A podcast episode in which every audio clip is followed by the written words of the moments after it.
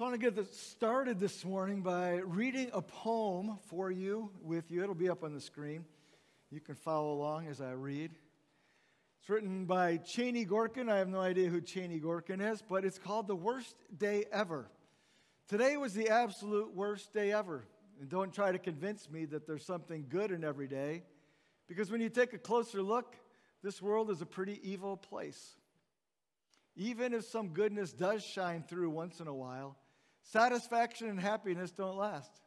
And it's not true that it's all in the mind and heart because true happiness can be attained only if someone's surroundings are good.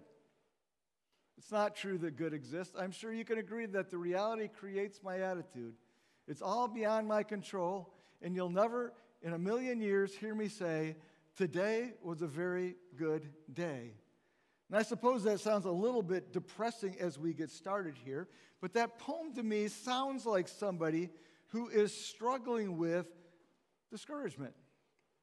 You ever been discouraged? Maybe you are discouraged right now. Maybe there's something in your life that has you discouraged. In fact, when we run into somebody who is discouraged, what is the typical question that we ask?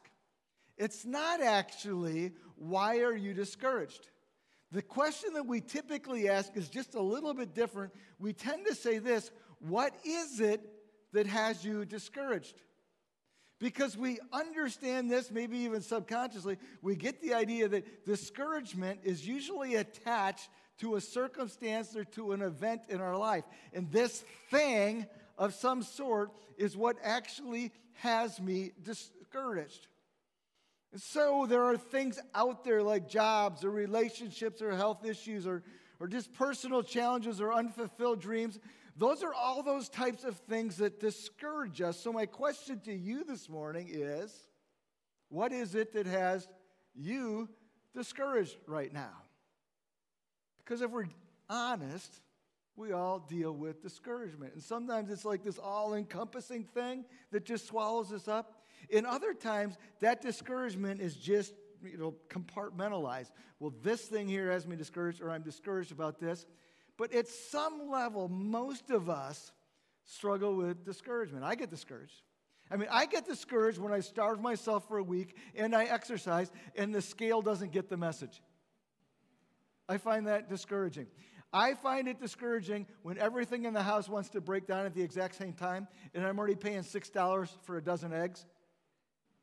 That's discouraging. I get discouraged when I work really hard and try to do something nice for somebody and that person doesn't necessarily notice or doesn't seem to be quite as impressed by my efforts. I get discouraged when I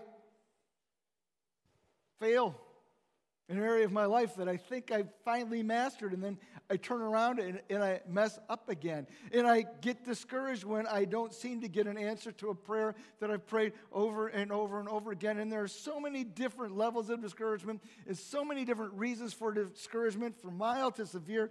But you are probably like I am, and discouragement can easily creep into your life. Or sometimes it just like marches in and takes over. But discouragement is pretty much a universal issue.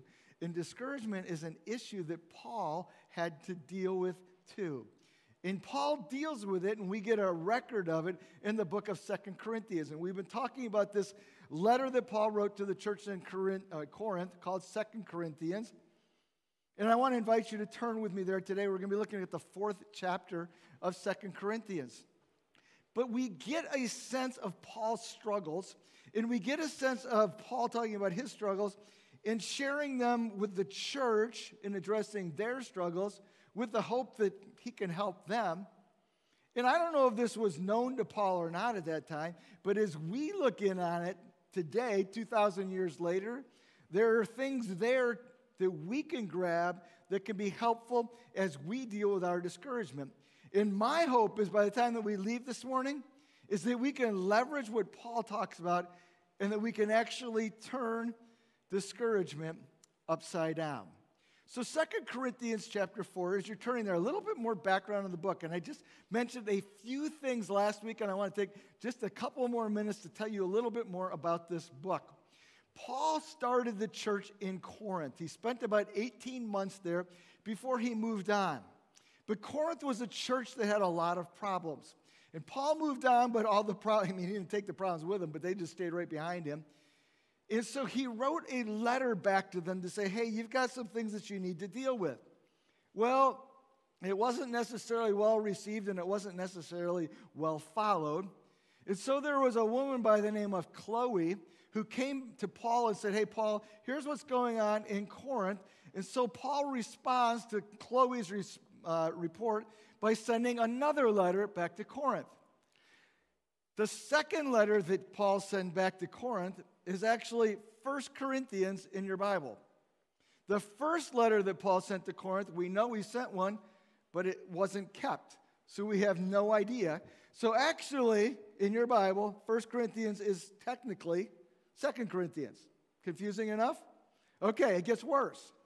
So, Paul sends this letter. We don't have this, and it wasn't received, uh, Chloe. So, anyhow, in this second letter that Paul sends back, which is your First Corinthians, he addresses all kinds of problems. There was major sexual sin that they were ignoring. There was disunity and fighting for position in the church.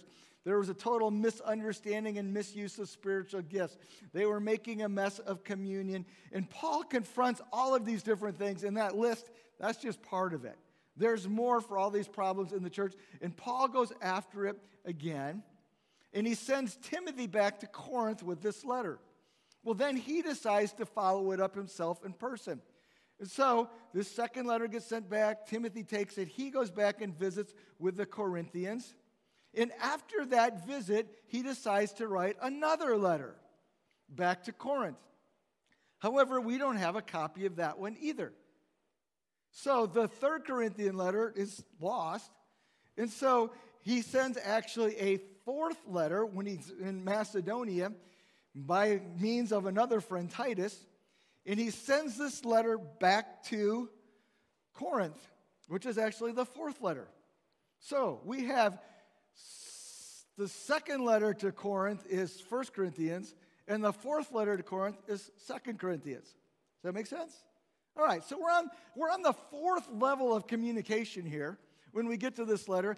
And we've also had some back and forth with um, Timothy, with Chloe, with Titus.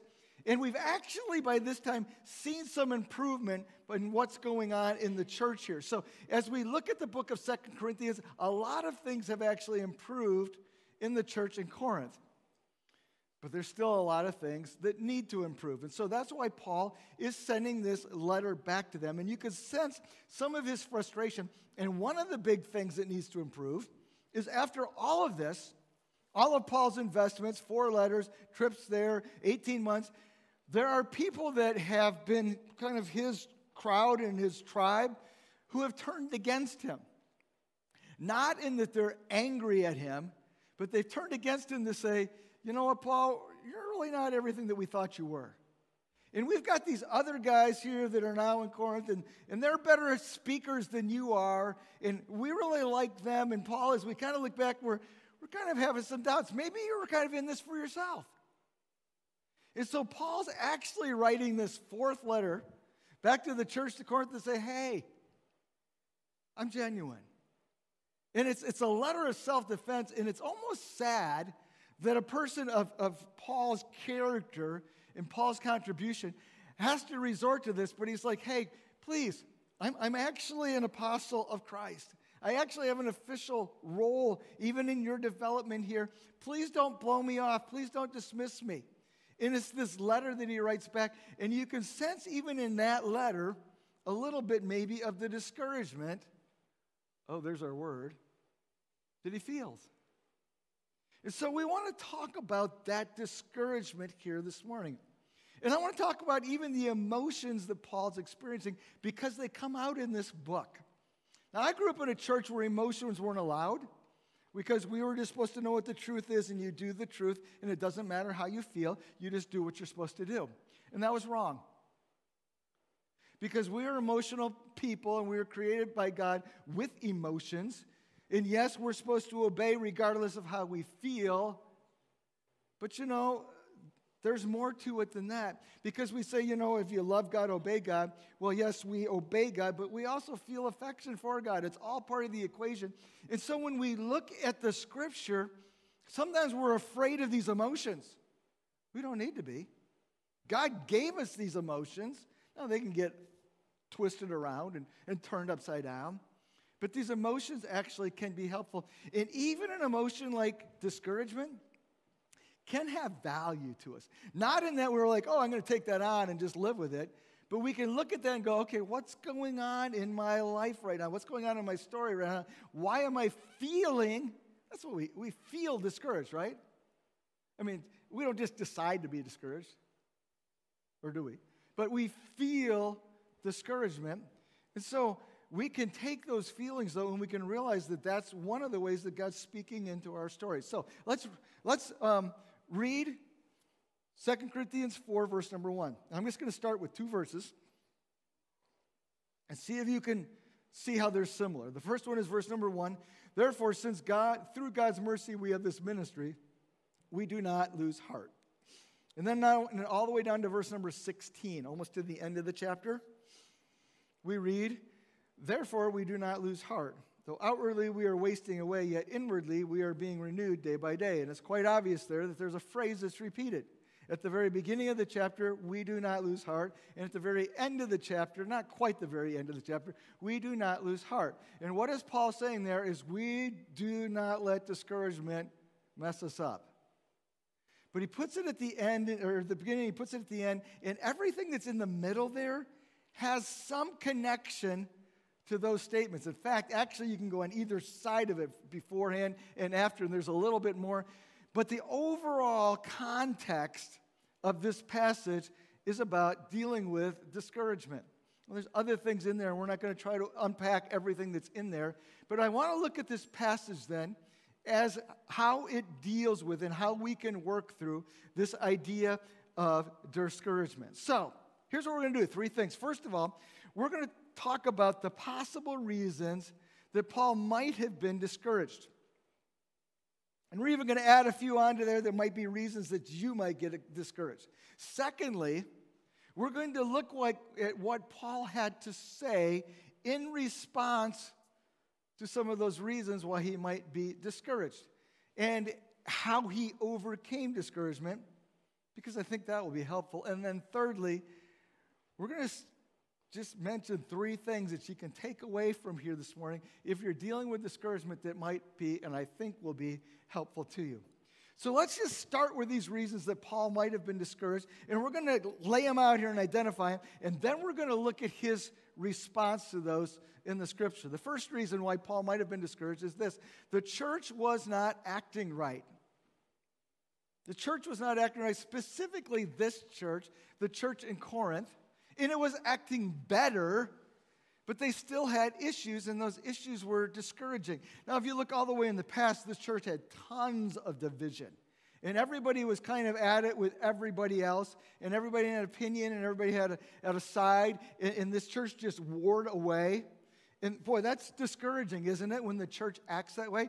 They had actually gotten better at some of those issues, but now they were into different issues. For instance, the issue of celebrityism. Paul wasn't, Paul, okay, greatest Christian in the New Testament. Paul wasn't good enough for them all of a sudden because there are these new super, in fact, actually, Paul uses this term, these new super apostles that were out there. And so they were into another thing, and the church was just behaving badly. I mentioned this this morning because church can be a huge area of discouragement for people. And I say that sadly, because church should be one of the greatest places for encouragement. Unfortunately, it becomes a place for discouragement when the church doesn't act right. And I realize the church is a little vague. Who are we talking about? But when the church doesn't act right, it can be really discouraging to people. And we see that in, in, today's world a lot of times. I think there's people who are discouraged because the church hasn't acted right. And let me give you some examples here. The church hasn't acted right because the church has become the moral monitor of the world and has become the judge of everything that everybody does. And he's like, well, we have the truth and the world does not. Yeah, that's true. But we also see, if we look closely at 1 Corinthians, the second letter, 1 Corinthians 5, Paul says, Hey, our job is to live holy lives as people within the church. It's not our job to condemn the world. And there's a lot of churches out there that are out there condemning the world, and that's discouraging people. And they've forgotten about living holy lives, and they've forgotten about sharing the gospel, and they've gotten really distracted about all this stuff. And that can be really, really discouraging when a church takes on the wrong role. The church, even in today's world, has become obsessed with celebrityism. And, and we see this where we have the super leaders and the super pastors. And then we also get the discouragement that comes when they mess up and, and they come tumbling down. But we live in a society, in a Christian social, or I guess it is social society, where, where we obsess over all these the celebrity Christians. And it's not just, you know, it's not just pastors and in, in organizational leaders, it's, it's entertainers and, and musicians and whatever that, but celebrity is such a big thing. And that can be actually really discouraging, especially when you get to know who some of the celebrities are. Another reason that the church can be discouraging is because it becomes factious. And we're dealing with this in today's world where everybody's got a camp and everybody's got a position, and we see these little huddles everywhere. Well, I believe this, and I believe this, and I believe this, and I believe this. And sometimes those disagreements are over biblical issues, and it's just a difference of interpretation. And sometimes those issues are over things that aren't even in the Bible. And it becomes discouraging because I'm like, well, gosh, I don't think the same as that person over there. I can't even see anything in the Bible where it matters, and yet I'm being pushed into this lonely position here, and it becomes discouraging. We see, you know, a lack of grace sometimes in the church. And if there's somebody who has a different opinion, we don't graciously accept that. We go on the attack. And it's just not the outside world who gets turned off by that. It's people in the church who sometimes experience this, or people in the church who've actually taken the blow sometimes. And they're just like, to be honest, church is like one of the bigger discouraging things in life. And how sad is that? The church could be in that role. And maybe you're here this morning, you're like, you know, I'm, I'm trying, but I just get so frustrated and discouraged by some of this. And sometimes there are some of you who are sitting in here and you're discouraged by church because you're sitting here and you're doing the best you can, and there are people sitting around you that don't seem to have any commitment and don't really care. And it's like, oh, that's so discouraging. Like, I really want to follow Christ, and then I sit down next to somebody who doesn't really, like, I don't get it.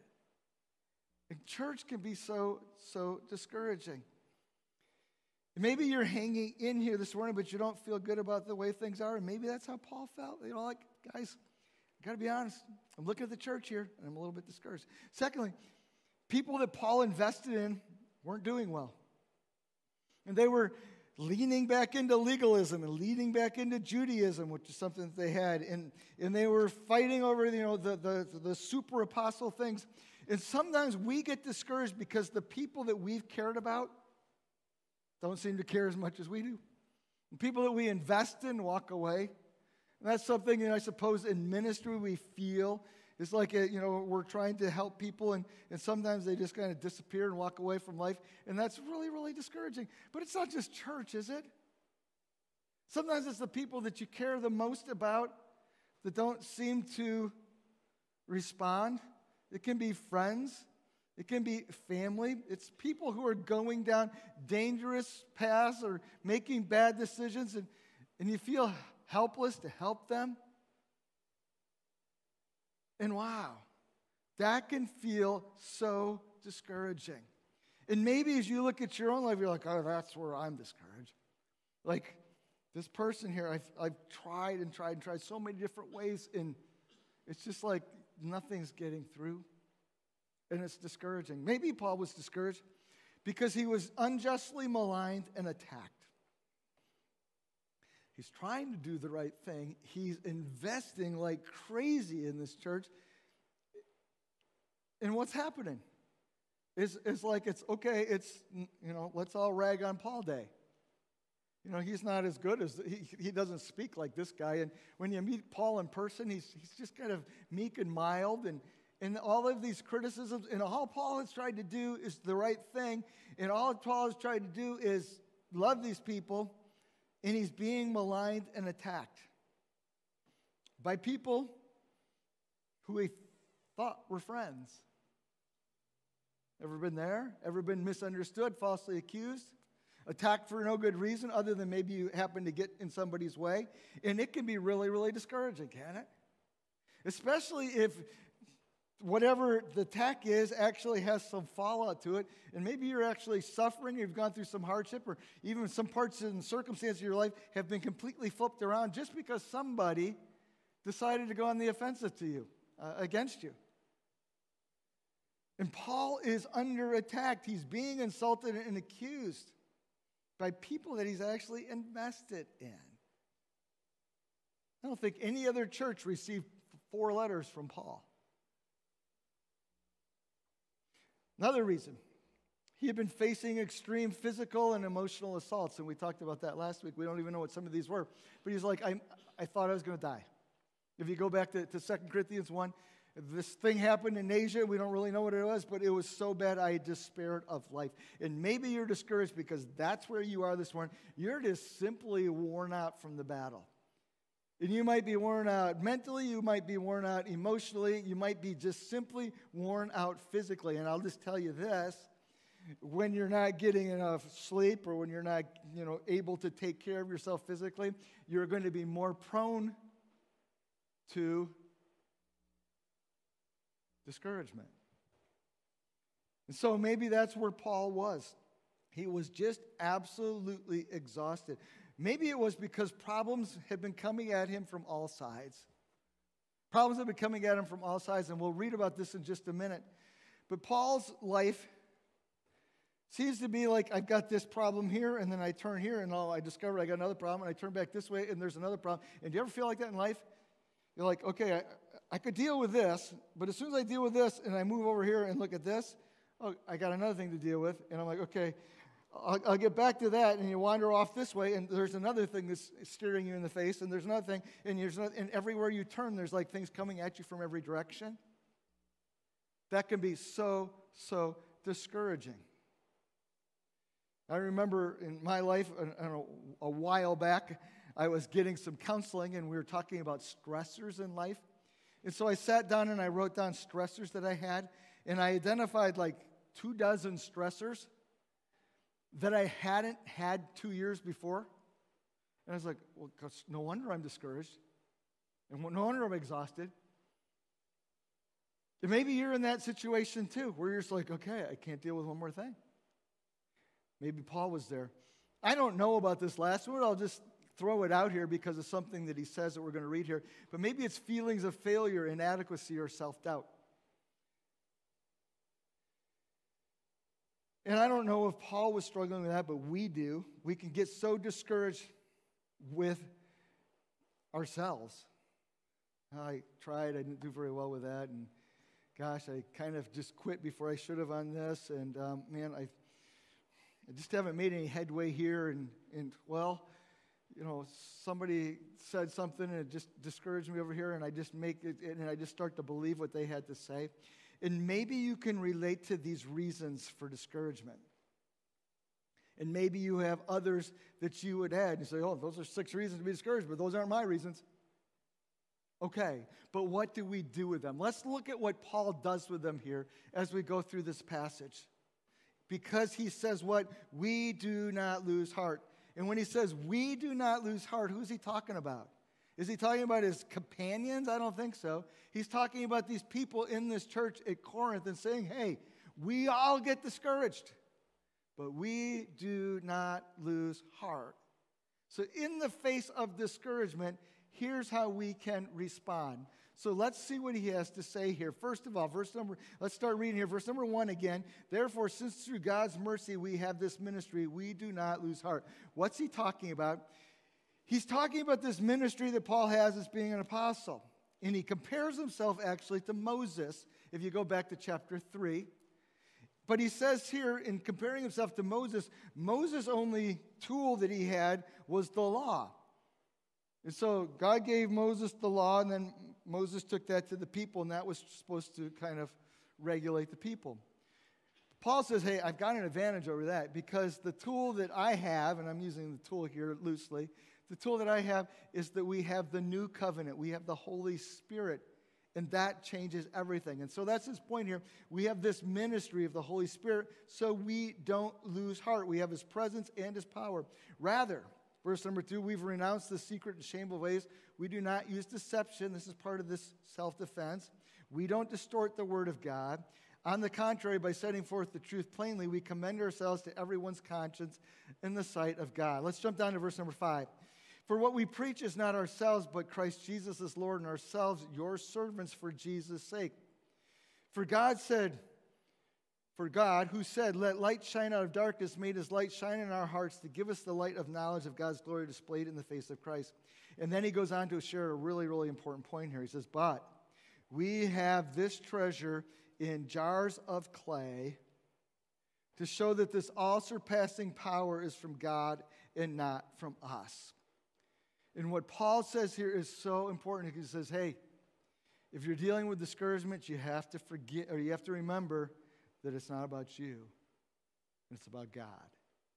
And if you're just a jar of clay, it's okay because it's not about your ability, it's about God's ability to use ordinary things. Then he goes on here in verse number eight. Remember, I said that, you know, you kind of get the feeling that everything's coming at Paul from every direction. Here's what he says We are hard pressed on every side, but not crushed. Oh, but then we turn and we're perplexed, but we're not in despair. Then we're persecuted, but not abandoned. We're struck down, but not destroyed. And you kind of get this idea that, that just like shots are coming at him from every direction. But he goes on in verse number 10, he says, We always carry around in our body the the death of Jesus, so that the life of Jesus may be revealed in our body.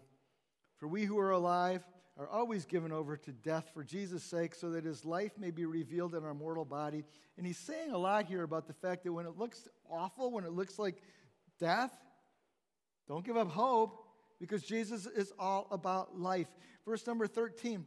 As it is written, I believe, therefore I have spoken, since we have at the same spirit of faith, we also believe and speak, because we know that the one who raised the Lord Jesus from the dead will raise us with Jesus and present us with you to himself. There's this power, this resurrection power that can totally change things around. And all of this is for your benefit so that the grace is reaching more and more people may cause thanksgiving to overflow to the glory of God.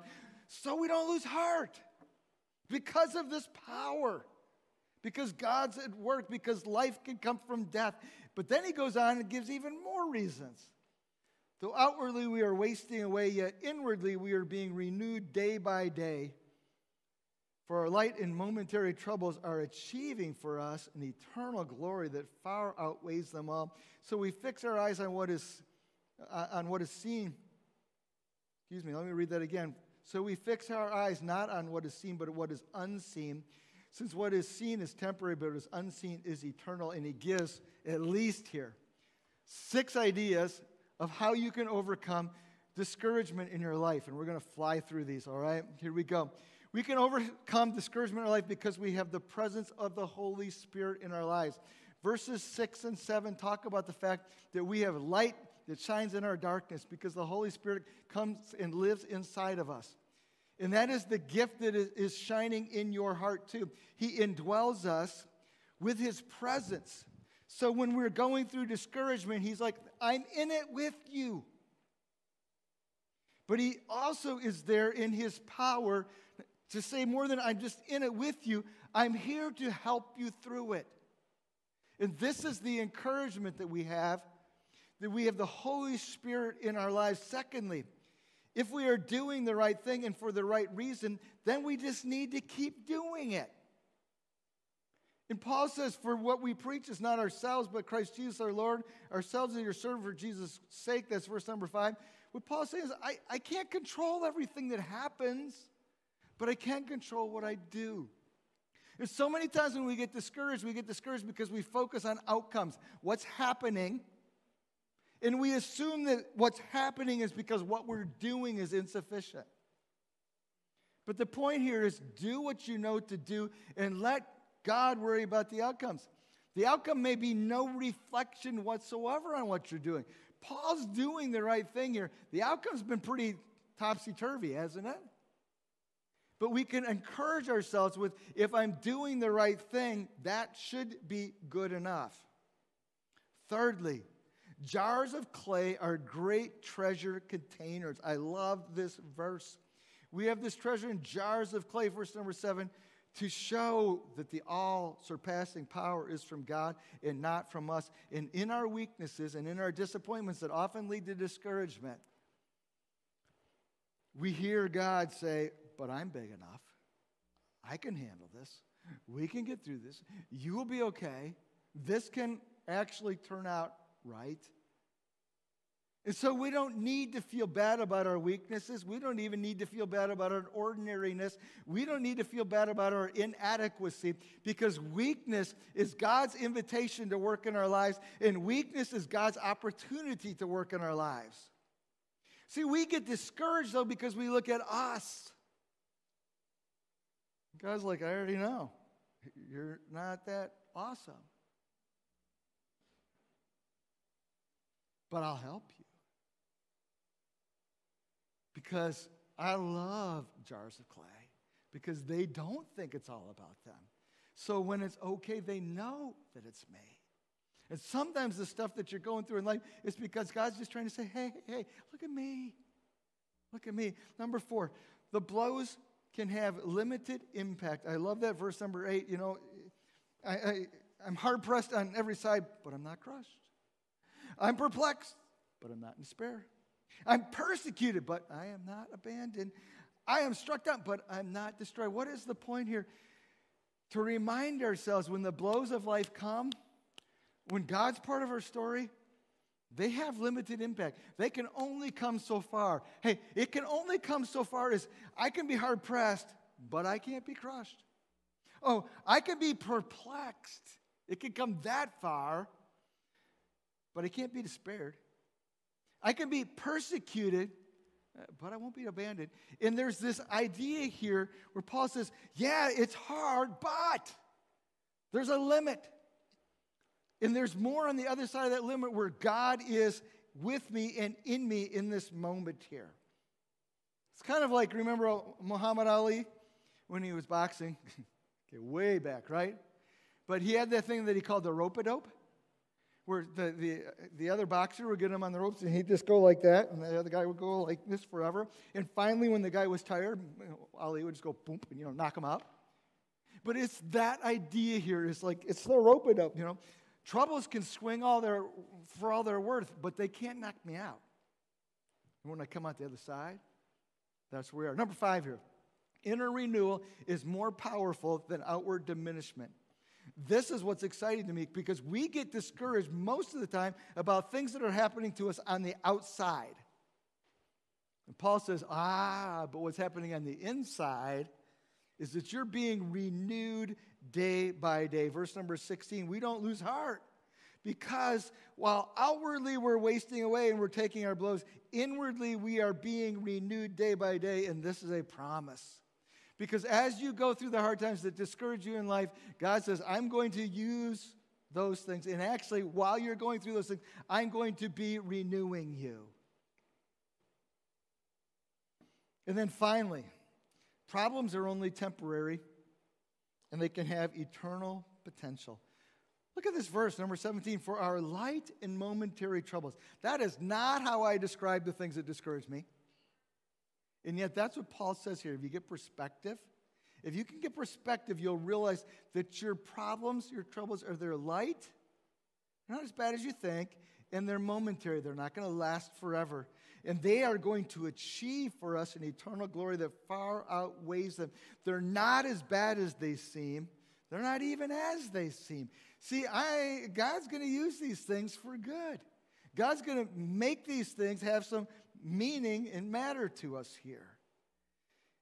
And he's actually saying in verse number 18, all these things that we look at are what gets us discouraged. We need to look at the things that we can't see. I realize that doesn't make a whole lot of sense.